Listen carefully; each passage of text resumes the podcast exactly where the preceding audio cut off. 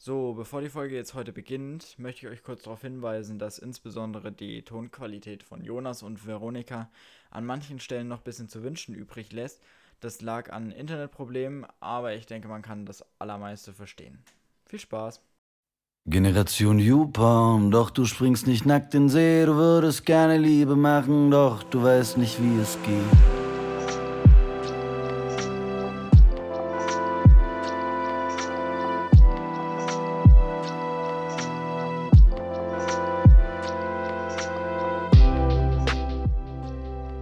Herzlich willkommen zu einer neuen Folge Zeitnah. Die zehnte Folge, Jungs. Die zehnte Folge. Jubiläum. Das ist crazy. Und in der zehnten Folge haben wir es uns nicht nehmen lassen, unseren dritten Gast mit reinzuholen. Mit einem ganz ähm, besonderen Thema.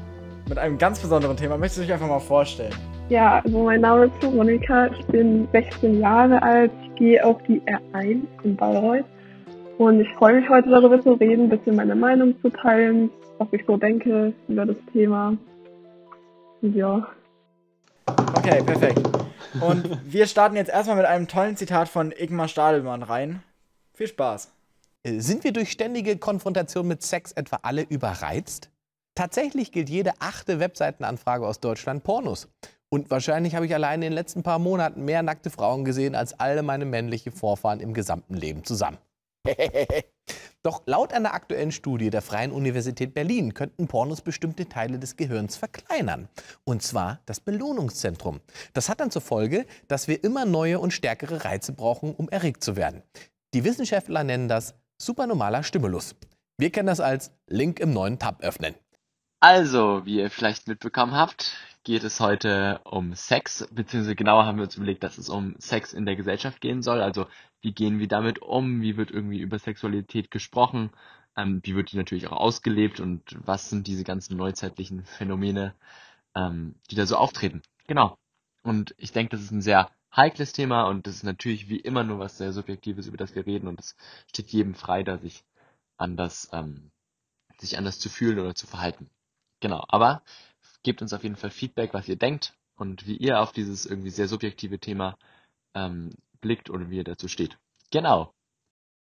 Veronika, du hast äh, jetzt, bevor wir angefangen haben aufzunehmen, äh, uns gesagt, dass du unbedingt über das Thema Jungfräulichkeit sprechen möchtest. Ja. Wollen wir damit einfach mal vielleicht direkt reinstarten? Okay, also was ich dazu sagen wollte, ähm, ich finde halt, also Jungfräulichkeit ist in der Gesellschaft allgemein ziemlich diskutiert. Aber wenn wir jetzt zum Beispiel in Religionen sind ja ist es ja eigentlich in jeder Religion, glaube ich, ein sehr großes Thema.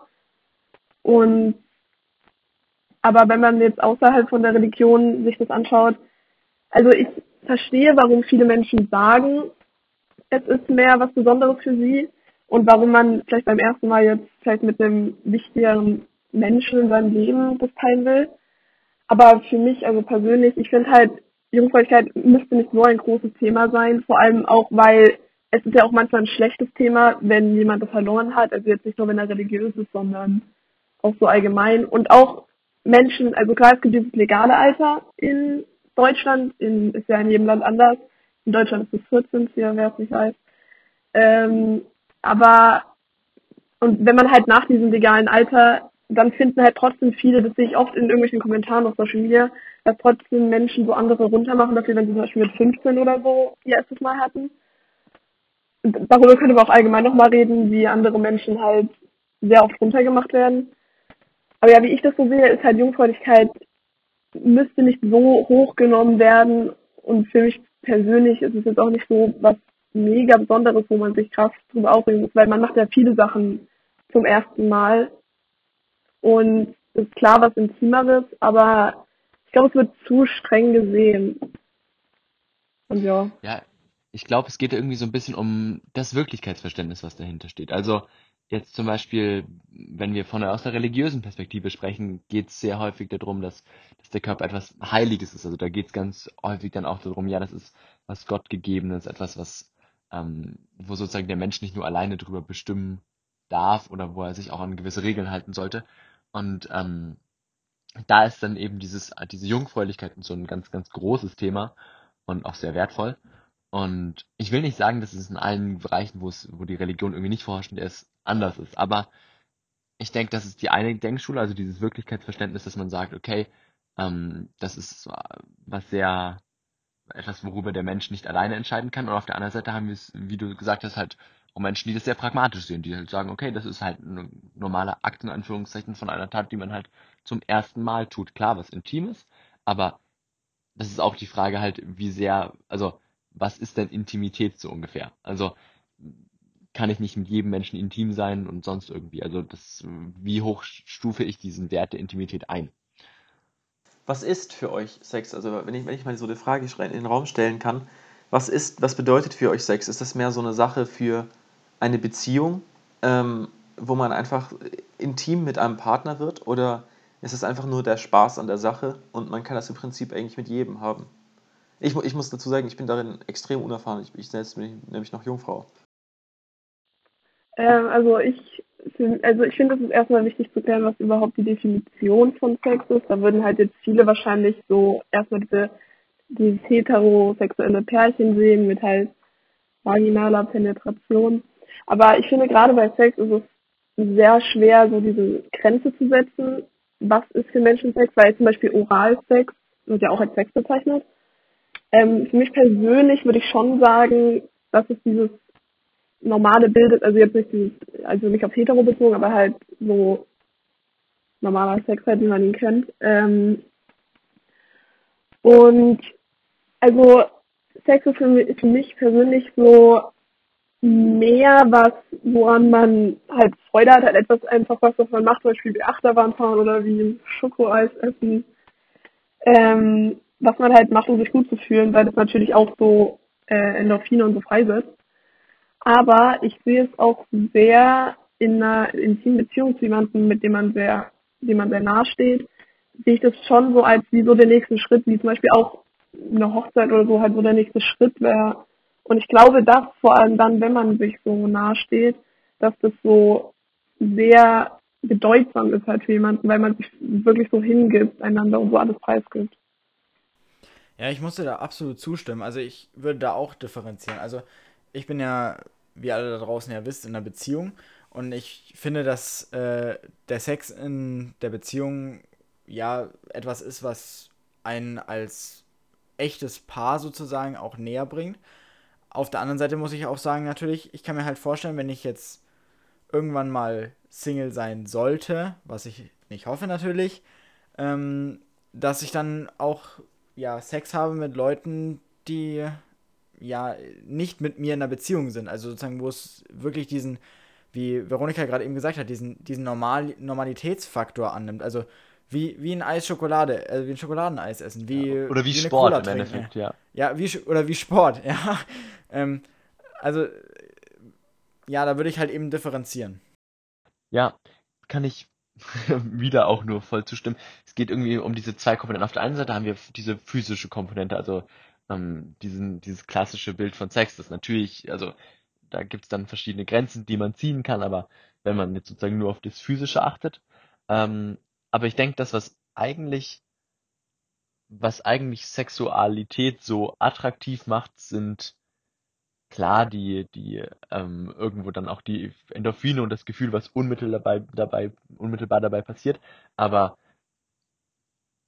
ich würde sagen, zumindest aus meiner Erfahrung heraus, dass Sex in der Beziehung besser ist als Sex außerhalb der Beziehung.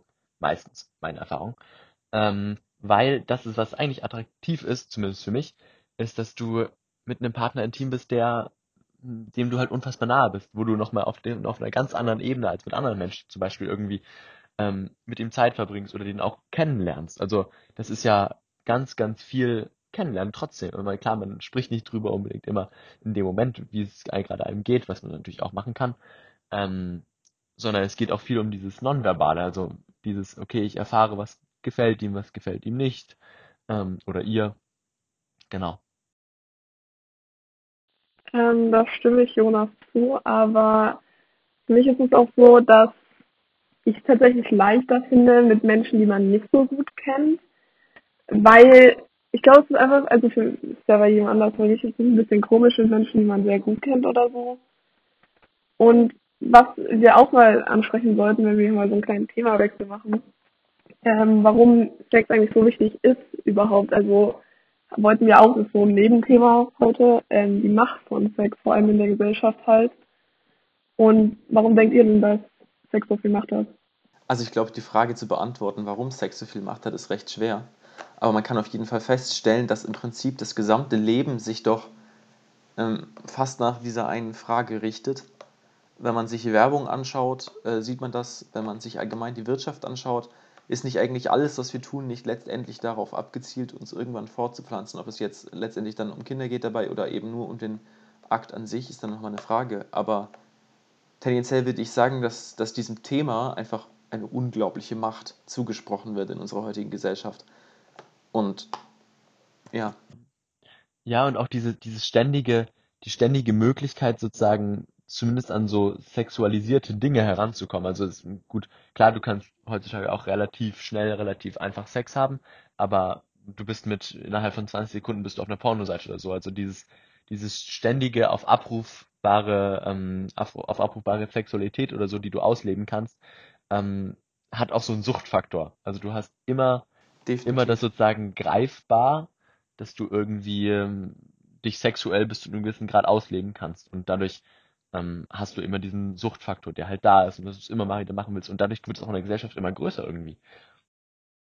Ich glaube, dass, dass diese Macht durch Sex, also von Sex, im Grunde genommen erst dadurch zustande kommt, dass wir auch nicht offen darüber sprechen in der Gesellschaft. Also es ist ja, ja so es ist, es ist das Tabuthema. Also wir können, wir können über, über den Holocaust mittlerweile reden, wir können darüber reden, was, äh, über die DDR reden, wir können über alles Mögliche hier in Deutschland reden. Wir, wir reden über Vietnamkrieg, wir reden über Kriege in Syrien, aber wir können nicht in einer öffentlichen Debatte, also es ist das Tabuthema schlechthin, über Sex reden. So, und das ist so das, was am Ende auch die Macht verleiht, weil Macht ist etwas, was unbewusst kommt. Meiner Meinung nach. Also da stimme ich dir zu, Johannes. Und ich glaube, man muss sich auch fragen, warum ist überhaupt grundlegend, also so ganz, so in die Basis geht, warum ist da überhaupt Sex wichtig? Und ich denke, dann geht es eher so zurück auf natürliche Instinkte und sowas natürlich. Ich meine, ist ja klar, Tiere machen das auch und so.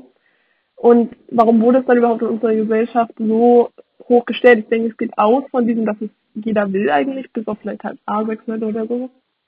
Und dann, weil es jeder will, ich meine, viele Menschen tun für Sex sehr viel. Ich meine, zum Beispiel, man zahlt sehr viel Geld dafür, jetzt Thema Prostitution oder man strengt all seine Mühe da rein, wenn man auf der Schule ist oder mit so einem Mädchen mit einem ausgeht oder so. Und was auch so einer meiner Lieblingssprüche ist, ist Sex sells. Also es ist halt tatsächlich nicht nur so in den offensichtlich sexuellen Bereichen, also Prostitution, Stripperin, sowas, sondern Sex sells und zwar überall eigentlich. In jeder Werbung, die du siehst. Ich meine, in Haarwerbungen, in Klamottenwerbungen, sogar in Autowerbungen wird es irgendwie sexualisiert, wenn da eine Frau ist mit Hotpants oder so richtig schön dargestellt. So fast jede Werbung wird sexualisiert, weil es halt ansprechend ist für den Nutzer wir haben ja in den, in den Werbungen in letzter Zeit ja auch extrem viele Skandale gesehen. Auch dann, ähm, wenn man sich auch den Feminismus anschaut, gibt es ja auch sehr viele Probleme in dem Bereich, also dass das Feministen eben sagen, dass das überhaupt nicht geht. Ähm, wenn zum Beispiel irgendwelche Sprüche gemacht werden, ähm, sie putzt auch das andere Rohr oder was auch immer. So irgendwelche zweideutigen äh, Anspielungen gemacht werden auf Werbeplakaten da sieht man eben auch, dass Sex auch bei, bei bestimmten Bereichen, auch in der Wirtschaft, wie ich vorhin schon gesagt habe, die ja sonst eigentlich überhaupt nichts damit zu tun haben, einfach trotzdem eine große Rolle spielt, weil, wie du eben gerade schon gesagt hast, Sex sells. Veronika, was ich dich jetzt mal fragen wollte, glaubst du, dass so Sachen wie, ja, dieses Thema Sex, wenn wir das jetzt so in Werbung sehen, ähm, vor allem auf, auf Männer versucht wird zu übertragen? Oder glaubst du, dass das generell insgesamt wird versucht, auf alle zu übertragen? Also, weißt du, was ich meine? Also, dass mhm. nur die Männer angesprochen werden sollen? Oder ist auch so, dass, dass man oft heiße Jungs einbaut? Oder, also, das wird ja von Regisseuren ernsthaft so eingebaut in, in, in so ein, in ein Skript, ja? Also, das ist ja nicht Zufall alles. Ähm, Glaubst du, dass es zielt wirklich nur auf die Männer ab, weil Männer in dem Sinne eventuell, also jetzt das mal als, wie heißt es, Vorurteil äh, zu nehmen, dass Männer insgesamt da einfach wenig triebgesteuerter sind und einfach nach dem Sex, also nur Sex wollen und deshalb alles machen? Also ich will da jetzt nicht so feministisch klingen, aber ich klingen, aber ich denke ja, also ich denke vor allem in Werbung und so wird noch sehr auf den Mann abgestimmt. Ähm, weil halt einfach hauptsächlich eigentlich nur Frauen, also Männer sind dann vielleicht so schick angezogen mit einem Anzug oder so, aber Frauen jetzt so in mehr so knapperen Sachen. Und ich, ja, ich glaube auch, also, dass Männer tatsächlich triebgesteuerter sind. Ich weiß nicht genau, woran das liegen könnte, aber man sieht ja auch zum Beispiel in der Natur, dass da eigentlich eher die Männer die sind, die ähm, das so ansteuern und die Weibchen lassen das praktisch eigentlich nur zu. Ähm, ist aber halt einfach so. Und ich denke aber, dass es halt deswegen wegen diesen natürlichen Instinkten, die halt irgendwie so sind, vielleicht weiß einer von euch, warum das so ist, vielleicht wurde das schon erforscht oder so. Aber dass es gerade deswegen auch mehr ansprechender auf Männer ist. Naja, wir haben auf der einen Seite über Sex als Tabuthema gesprochen und trotzdem wollte ich nochmal eine andere Sichtweise darauf geben, dass ich sage, irgendwie, es sind, also ich denke schon, dass man mittlerweile doch, doch mehr über Sex redet. Nicht mehr unbedingt auf, also ich denke nicht, dass man immer auf eine gesunde Art und Weise drüber redet. Yeah. Ganz häufig wird das irgendwie so, nicht. so, ganz häufig wird halt irgendwie so eine, so eine Show draus gemacht und ja, hast du den oder die oder sonst irgendwas so ungefähr. Und Absolut. das sozusagen so, so auf so einen perfektionistischen gebracht. Aber ähm, ich denke trotzdem, dass häufig die Tendenz da ist, dass man mehr über Sex redet. Zumindest in der jüngeren Generation, nicht unbedingt in den älteren, aber dadurch, dass eben diese ständige ist das ganz Verfügbarkeit genauso da wichtig. ist, die ich auch schon mal, ja, nee, wichtig auf jeden Fall, aber die, diese Kommunikation über Sex oder sowas, also dass ich zum Beispiel ähm, mit euch oder sonst mit einfach Freunden sozusagen über Also meine Großmutter deren- wurde von meinem Großvater in der Hochzeitsnacht aufgeklärt. Ja, genau. Nein, nein. Ich, ich spreche jetzt gerade darüber, dass wir im Alltagsleben doch tendenziell mehr über Sex reden. Ja.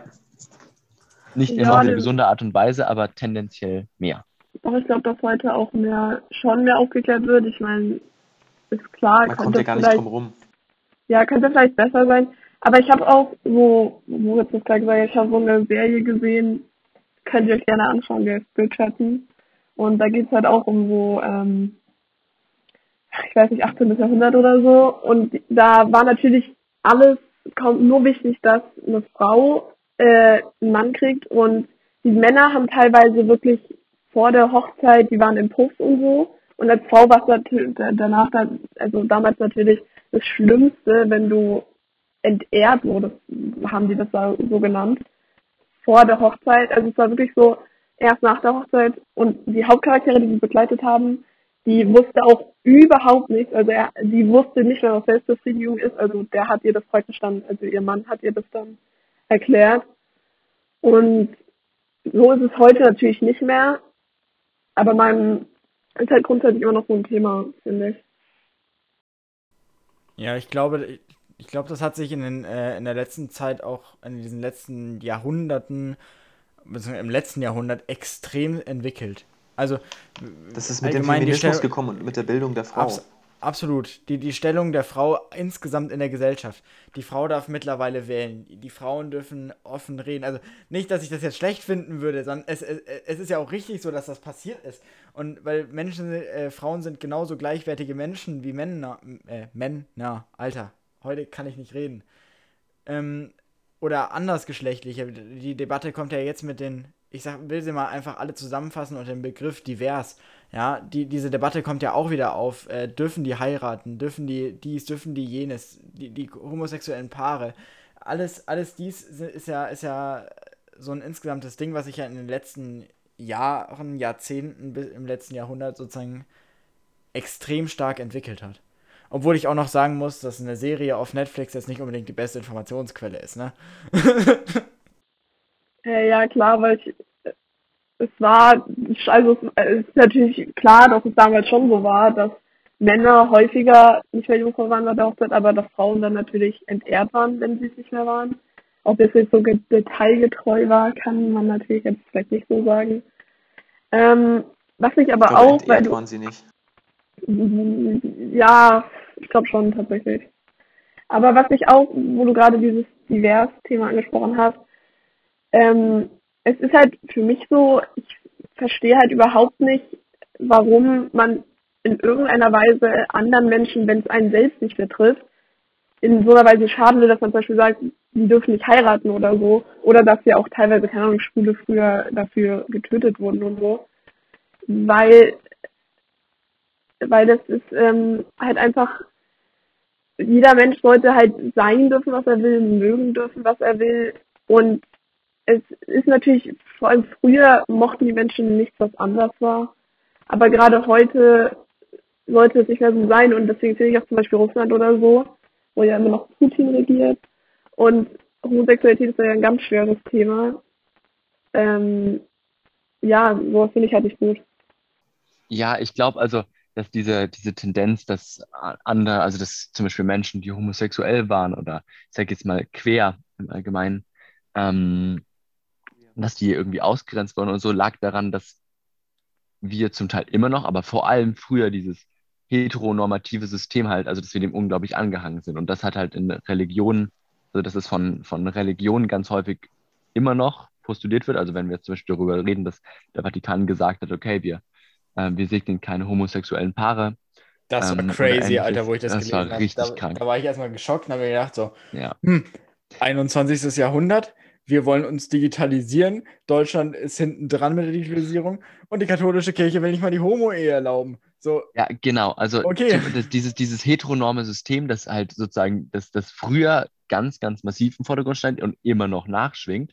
Und ähm, was aber ja, also es ist ja wissenschaftlich bewiesen, dass es einfach, dass es einfach nicht so ist. Also man ist halt nicht, ähm, ähm, man ist einfach, also man ist nicht hundertprozentig heterosexuell oder sonst irgendwas. Also da gibt es 10.000 Zwischenschattierungen, da kennen sich bestimmt also deutlich mehr Leute besser aus als ich.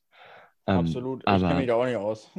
aber es sind, also es ist einfach wissenschaftlich falsch, dass diese Heteronormität irgendwie da so einen, so einen Führungsgedanken oder Führungsanspruch hat. Wobei ich finde, dass die Wissenschaft da eigentlich kein gutes Argument ist.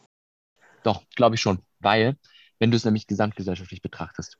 Weil Naja, also ich, ich, bin, ich bin ganz deiner Meinung, ich bin ganz deiner Meinung, aber wenn wir uns die Vergangenheit anschauen, dann haben wir einfach diese, diesen Zeitgeist, der aufgenommen wird in der Wissenschaft und dann forscht die Wissenschaft und versucht genau in Richtung dieses Zeitgeistes auch äh, ihre, ihre Entwicklungen zu sehen und auch ihre Forschungen zu machen und dann werden sie auch zu Ergebnissen kommen, die in diese Richtung gehen.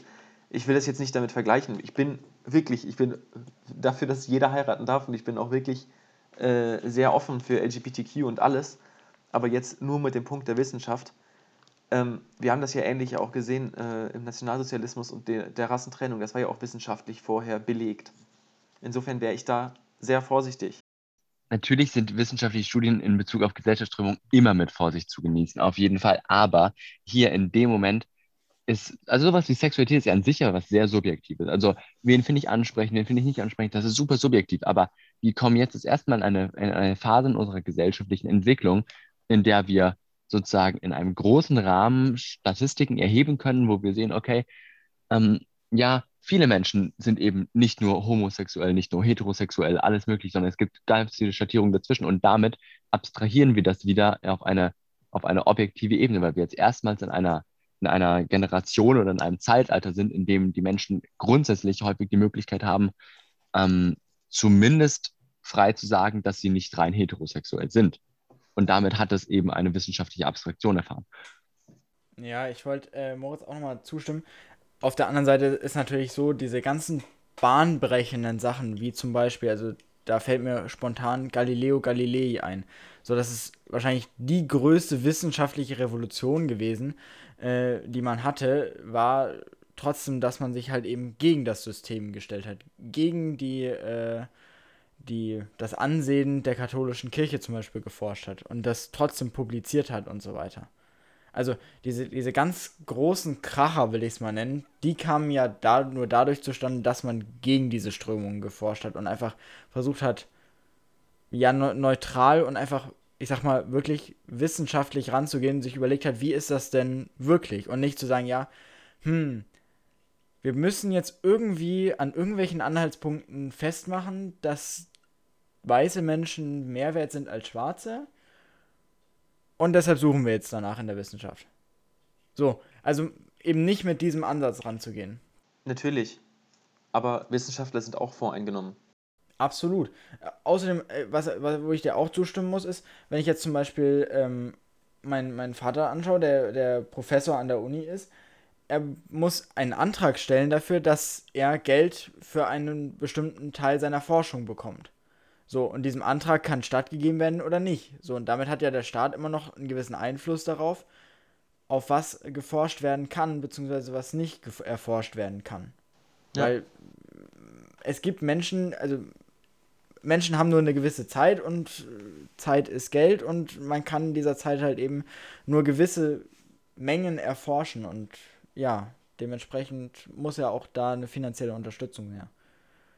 So, und wenn man das halt darüber ja, handelt sozusagen, die, die Hand drüber hat, will ich es mal nennen, dann kann man ja auch da extrem viel beeinflussen. Ich will jetzt äh, wieder zurückkommen zur Sexualität. Wir sind gerade ziemlich abgeschweift. Absolut. abgeschwiffen. Und abgeschwiffen, du hast recht. Ähm, Deutsch Abi Incoming.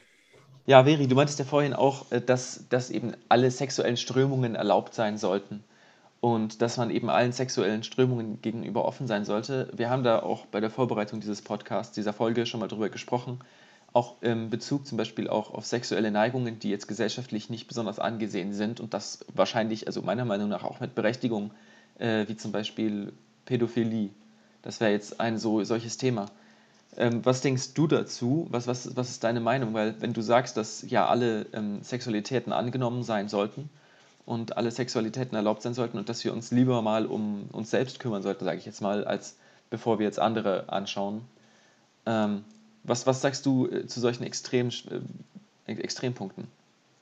Also Pädophilie, Pädo, Pädo, Pädophilie ist natürlich ein schwieriges Thema, was übrigens für mich, glaube ich, eher ein Fetisch ist als eine sexuelle Ausrichtung, weil man ja dann entweder auf junge Mädchen oder auf junge Buben steht. Und ähm, für mich ist es so, also wie ich das sehe, da kann es natürlich sein, dass mir viele Menschen widersprechen. Aber es gibt ja alle möglichen Fetische für alles. Also so ein bekannter ist natürlich der Fußfetisch oder ich meine, es gibt Menschen, die stehen auf Essen, auf Essen, es gibt Menschen, die stehen auf Tiere oder so. Warum es jetzt evolutionstechnisch so ist, kann man nicht sagen, aber es ist so. Und ich finde auch, Pädophilie ist ein, in einer Art ein Fetisch, weil man halt einfach auf junge Menschen steht. Es gibt zum Beispiel auch Menschen, die nur auf Alte stehen. Also die stehen da richtig drauf, wenn diese Menschen so 70 sind oder so. Und deswegen ist es für mich halt ein Fetisch. Und was ich problematisch finde an dem Thema ist, dass es natürlich sehr schlecht angesehen wird. Und es ist auch nicht gut, wenn äh, ein älterer Mensch jetzt Sex mit einer Zehnjährigen oder so hat, weil das natürlich, das ist genauso wie wenn man, dass man halt jemanden nicht verletzen soll. Das ist einfach schlecht für dieses Kind und es ist natürlich, deswegen sollte das auch bestraft werden und das sollte man auch nicht tun. Aber was ich häufig merke ist, dass Menschen, die sich auch offen dazu äußern, dass sie pädophil sind, dass die halt so richtig runtergemacht werden und die im Prinzip können die ja überhaupt nichts dafür. Also genauso wie du nichts dafür kannst, dass du auf Füße stehst, können die halt einfach nichts dafür. Und solange sie das nicht ausleben, finde ich, also solange sie halt jetzt nicht wirklich Menschen verletzen damit dann praktisch, ähm, sollten diese Menschen sehr viel weniger so schlecht angesehen werden, finde ich. Also und ja, jetzt habe ich den Rest vergessen, was ich sagen wollte, aber jetzt könnt ihr was sagen. Ja, ich gehe da, ich gehe da absolut mit dir mit. Ähm, ich sehe auch, dass generell man jeden Fetisch haben dürf, haben sollen darf ähm, und auch auf alles stehen darf. Ähm, aber es immer eine Frage der Aus, äh, Ausübung ist. Ähm, es ist wirklich keine, also ich glaube, das steht bei uns ja auch jetzt in der Diskussion hier nicht in, äh, zur Debatte, ob, ob pädophile Übergriffe nicht bestraft werden sollten. Also ich glaube, dass, da sind wir uns alle einig. Einstimmiges Nicken hier. Ähm, das ist keine Frage. Ähm, was ich mir da dann äh, überlege, ist natürlich, also das kenne ich jetzt von mir, wenn ich jetzt einen Fetisch habe und den nicht ausleben kann, dann wird dieser Fetisch in mir, ich sag mal, immer ein bisschen größer. Und er, er, er wächst immer ein bisschen an. Der Drang wächst, ihn auszuleben. Ähm, Katharsis-Hypothese. Genau. Und die Frage ist, würde man sozusagen mit dieser Art und Weise, dass man sagt, man verbietet pädophile Übergriffe auf junge Kinder ähm, nicht eher sozusagen das Ganze in eine kontraproduktive Richtung schieben. Also ich will das jetzt nicht irgendwie in, in, in hier hinstellen, als wäre, Das, sollten sieht, wir das, das, erlauben. das klingt ganz komisch, Johannes. ich weiß, es klingt, es klingt extrem komisch. Wie drücke ich das am besten aus? Das Ich weiß, was du meinst. wächst, also die Frage ist, wächst nicht dadurch die Gefahr, dass es noch mehr Übergriffe gibt? Wir müssen das Ganze von, von Psychologen und von äh, Beratern einfach auffangen, denk, denke ich. Und es gibt ja schon psychologische Beratungen für Menschen, die sagen, ja, ich äh, vermute, dass ich irgendwie eine Neigung zur Pädophilie habe. Und die können sich ja auch, ähm, sag ich mal, an Leute wenden, um Hilfe zu bekommen. Und ich denke, dass das der richtige Weg ist. Und dass man dann Kindern zum Beispiel, ich weiß nicht, ob ich das richtig verstanden habe, dass man, dass man irgendwie dann doch hin und wieder mal Sex mit Kindern erlaubt, das halte ich für vollkommen falsch. Also für 150 Prozent falsch von 100. Ja, also da stimme ich Moritz zu. Und ich finde auch, eigentlich ist das die einzige Lösung, weil die, es gibt halt keine andere Möglichkeit, irgendwie das Problem zu lösen, als solchen Menschen, was halt eigentlich schwer ist, weil das ist natürlich angeboren und das ist ein Fetisch, den die sich angewohnt haben und das kann man ja eigentlich nicht abschalten, aber man kann wahrscheinlich halt irgendwelche Therapien machen, dass das zumindest gemindert wird, weil natürlich auch dieser Mensch selber drunter leidet, wenn er selber weiß, das geht nicht und sowas kann ich nicht machen, aber es ist trotzdem immer in ihm drin und er ist nie wirklich befriedigt bei Sex mit älteren Menschen. Deswegen glaube ich auch, dass das das Einzige ist, was denen hilft. Und dann wollte ich jetzt auch nochmal das Thema Kinderpornografie ansprechen, was natürlich nicht legalisiert werden sollte, weil ich meine, ist klar warum. Aber es, es ist immer noch besser, dass solche Menschen dann halt ins Darknet gehen und da ihren Fetisch ausleben, als dass sie halt wirklich echte Übergriffe anfangen. Naja, aber also, wir haben ja, um diese, um diese Pornografie zu erstellen, äh, ob das jetzt ganz so legal gelaufen Ja, ist das und ist äh, auch die nicht Kinder so. auch ganz so zufrieden dabei waren, ist noch Also mal ich wollte gerade sagen, Frage. Und ist es, Das ist so ein, das ist so ein Utilitarismus-Gedanke, dass man sagt, okay, mit einem kinderpornografischen Porno können wir irgendwie mehr Pädophile irgendwie befriedigen, in Anführungszeichen. Also ich finde Kinderpornografie finde ich grundsätzlich falsch. Meiner Meinung nach könnte man darüber diskutieren, ob es sowas, es gibt ja Sexspielzeug in die Richtung und solche. Also, weil das ist ja etwas, wo kein fühlendes Wesen dabei zu Schaden kommt und man trotzdem irgendwie mit sozusagen seine Katharsis irgendwie befriedigen könnte. Aber also sobald ein, ein lebendes, ein fühlendes Kind ins Spiel kommt, äh, ziehe ich eine Nulltoleranzgrenze. ist es nicht so, dass wenn wir einem Menschen, der eine pädophile Neigung hat, ähm, ob es jetzt Sexspielzeug ist oder ob wir ihm ein Porno geben ähm, äh, ein- ein- mit, mit, mit Kinderpornografie, ähm, ihn behandeln, sage ich jetzt mal, dass wir ihm auch irgendwie zeigen, dass es in gewisser Weise in Ordnung ist und dass wir das ein bisschen auch verharmlosen, letztendlich auch die Tat an sich, weil das ist eigentlich der Hauptpunkt, weswegen ich sagen würde, dass das kein Weg ist, weil, weil, weil ich auf keinen Fall eben diese Tat verharmlosen möchte. Ähm, das fällt mir vielleicht, also ist mir eben eingefallen, nachdem ich meinen Satz verändert habe. Was sagt ihr denn zu Hentai? Weil bei Hentai ist es natürlich so, dass es Animationen sind und dass da kein lebendes, fühlendes Wesen zu Schaden kommt. Kann man dann natürlich wieder jetzt diese Diskussion von Moritz auffassen, was natürlich auch nicht gut ist, weil klar bestärken wir diese Menschen nicht eigentlich dann damit und befriedigen ihre Art, aber man könnte natürlich genauso sagen, lieber das als in echt. Also was denkt ihr zu Hentai? Aber müssen sie überhaupt? Es Ja, gibt ja auch es ja Menschen, die ihr Leben lang enthaltsam leben. ja, aber Es ist ja möglich, enthaltsam zu leben. das Ja. ist auf jeden Fall. Die Frage ist nur, ähm, also welches, welches, welches Ziel hat denn der Mönch im Gegensatz zu dem, ich sag mal, Normalo? So, dem Mensch, der nicht Mönch ist. So, der, der Mönch macht es, weil er davon überzeugt ist, dass ihm das, äh, ihn das im Glauben stärkt. Ja. Aber ein weil er Mensch, glaubt. ein Mensch, der aber Ja, jetzt nicht gläubig ist und dann äh, äh, aber Sexualtrieb hat, dem dann halt zu sagen, dass er enthaltsam leben soll, ist halt auch scheiße. Er muss nicht ich. enthaltsam leben, aber er kann es nicht mit Kindern treiben. Ja, Ja, klar. aber Hentai wäre, aber. Und er kann, Veronika ich, er ja kann sich auch keine, keine Kinderpornos anschauen und auch keine Kinder-Anime-Pornos. Hentai-Pornos, Entschuldigung. Also ich muss ehrlich sagen, ich, ich finde schon, dass es äh, eine gewisse Lösung ist, weil es ja eben nicht Kinderpornos sind, sondern es sind animierte Pornos und das ist ja ein Unterschied, also für mich zumindest ein Unterschied. Aber ich glaube, dass es diesen Menschen dann einfach zeigt, dass es in Ordnung ist, äh, ihre, dass ihr Fetisch in Ordnung ist, wie Ja, wir betitelt haben. klar, da hast du. Ich finde, Und dann neigt man doch eher dazu, dann später auch letztendlich die Tat zu vollziehen, als davor. Aber ist es nicht so ein ähnlicher Vergleich wie mit Ballerspielen? Also, wisst ihr, was ich tun? Also, du, du hast einen Grund, Grund Jein. sozusagen aggressiven Trieb und in dem Moment, in dem ich sozusagen dir einen Controller in die Hand gebe und sage, okay, jetzt äh, erschieß mal da die fünf. Ähm, Ja, und es ist auch ja, bei Ballerspielen oder so, es ist auch bei Ballerspielen doch so, dass wir abstumpfen in gewisser Sinne. Das heißt, wenn wir im Film jemanden sterben sehen, dann ist das eigentlich gar nicht mehr so schlimm. Und wenn die da, äh, wenn der Kopf abgehackt wird, dann denken wir uns, oh, Kacke ist widerlich, aber wir gucken weiterhin, ist überhaupt kein Problem, weil wir einfach total abgestumpft sind.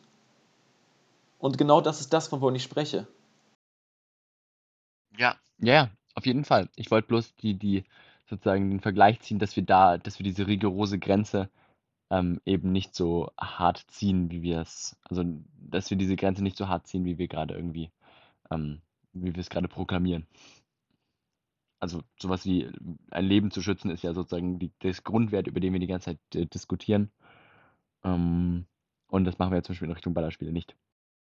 Ähm, ich finde, man könnte doch sowas wie Hentai in Zusammenarbeit mit ähm, ähm, therapeutischer Hilfe einsetzen. Heißt, dass das praktisch wie, klingt jetzt vielleicht ein bisschen abwegig, aber dass man das praktisch wie ein Medikament, also nur im Zusammenhang, das ist natürlich weiter illegal, also ja, Hentai ist ja legal eigentlich, aber dass es im Zusammenhang in einer perfekten Welt, im Zusammenhang mit einer therapeutischen Behandlung eingeht und dann könnte man natürlich, dann macht man natürlich diesen Menschen klar in der Behandlung, dass das nicht okay ist und dann würde das vielleicht auch nicht so dazu führen, dass ähm, die Menschen dann denken, dass es okay wäre. Ich finde, man schafft mit, mit, mit also mit, mit, mit den Pornos ja eigentlich eine Welt, in der man sagt, hier ist es okay, aber draußen nicht. Schafft man das glaube- wirklich? Ich denke, dass man das wissenschaftlich vorher erstmal belegen muss. Dass man da erstmal vielleicht Studien machen muss und gucken muss, sag mal, welchen ähm, Einfluss hat das denn letztendlich auf diese Menschen? Oder welchen Einfluss hat, hat allgemein sowas auf einen Menschen? Bevor man da jetzt irgendwie gesetzlich, äh, zum Beispiel, also vor allem gesetzlich was festlegt. Ja, wir, ja, wir reden aber hier auch weniger um, um was Gesetzliches, sondern mehr einfach um was gesellschaftlich Akzeptiertes. Also, dass das gesellschaftlich, ich finde, also, jein, also gesellschaftliche Akzeptierung, Akzept, Akzeption, Akzeptierung, Akzeptanz. Akzeptanz, Akzeptanz. Dankeschön. Das ge gesellschaftliche Akzeptanz halte ich sowieso für wichtig, weil, wie Veri vorhin schon gesagt hat, es ist einfach so, dass diese Menschen dafür überhaupt nichts können. Also, Ja. sie werden geboren mit, mit dieser Leidenschaft, sag ich jetzt mal, mit der Leidenschaft, die Leidenschaft. Und letztendlich muss man sie auch damit, sag ich mal, annehmen, wie sie sind. Man kann ihnen Hilfestellung leisten und man muss aber auch gesellschaftlich, finde ich, eindeutig eben sich gegen diesen Fetisch stellen und klar und deutlich sagen, dass es nicht in Ordnung ist. Ja. Und mein Gott, die Welt ist nun mal nicht perfekt und die Welt ist manchmal auch unfair und mein, dann kann man seinen Sexualtrieb eben nicht ausleben.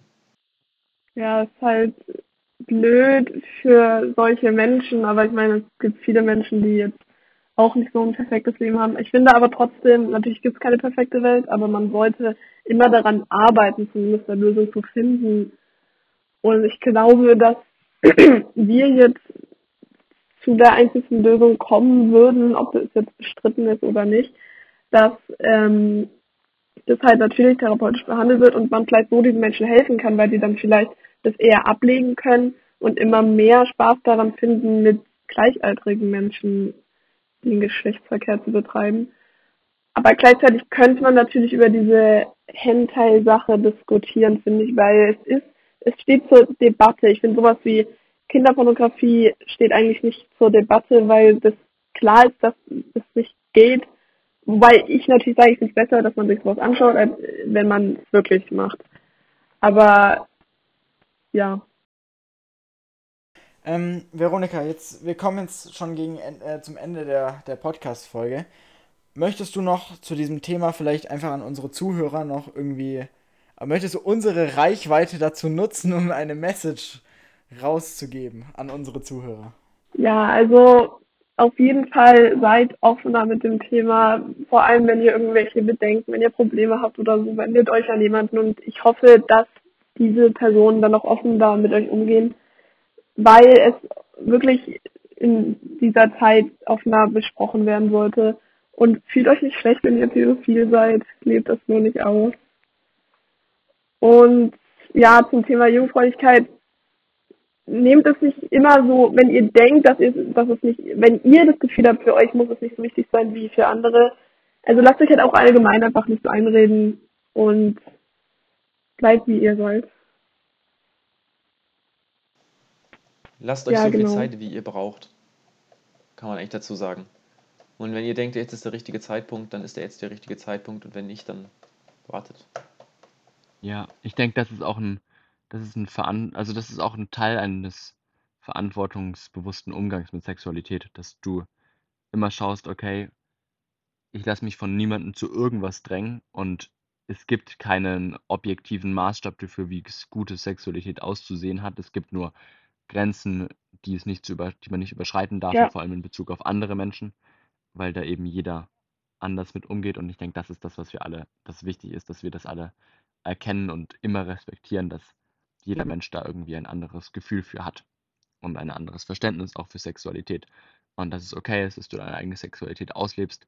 Natürlich ähm, halt bis zu der Grenze, in dem da jemand anderes da irgendwie mit ins Spiel kommt und dass man da dann gemeinsam immer viel drüber redet. Also Kommunikation ist immer das A und O. Dann, Veronika, möchte ich mich bedanken, dass du heute in dieser echt spannenden Folge dabei warst. Danke, hat Spaß gemacht auf jeden Fall. Ich freue mich, dass ich bei euch im Podcast sein durfte.